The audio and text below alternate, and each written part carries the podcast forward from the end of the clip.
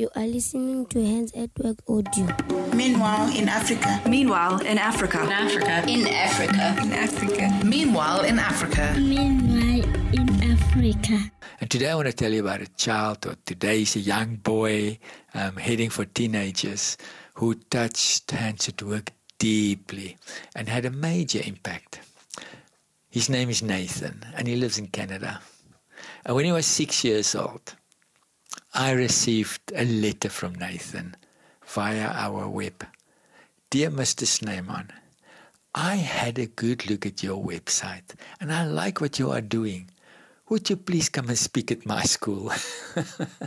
Six years old.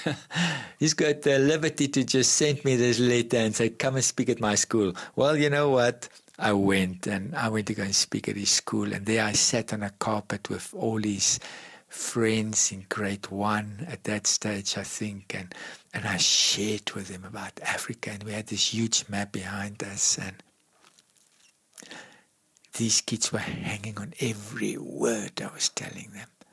Told them about how fortunate they are, how blessed they are, and what was happening in Africa, and I could just see how their little minds were ticking. What could they do?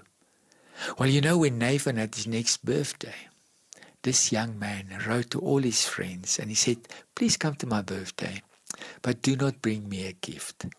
Bring me some money that I can send to Africa. Isn't it incredible? You know, Nathan sent me $600. Well, today we are partnering with Nathan's church It's in Toronto that's deeply involved in hands. His family, his parents, his siblings are all part of hands. And in fact, they're coming out to Zimbabwe in a few weeks' time to come and work here. And every year, Nathan comes with his siblings and his mom and dad, and he knows the children by name. He's serving them and he's loving them. But you know, when Nathan goes back to Canada, he excels in everything that he does. But at such a young age already, he's got such a level head on him.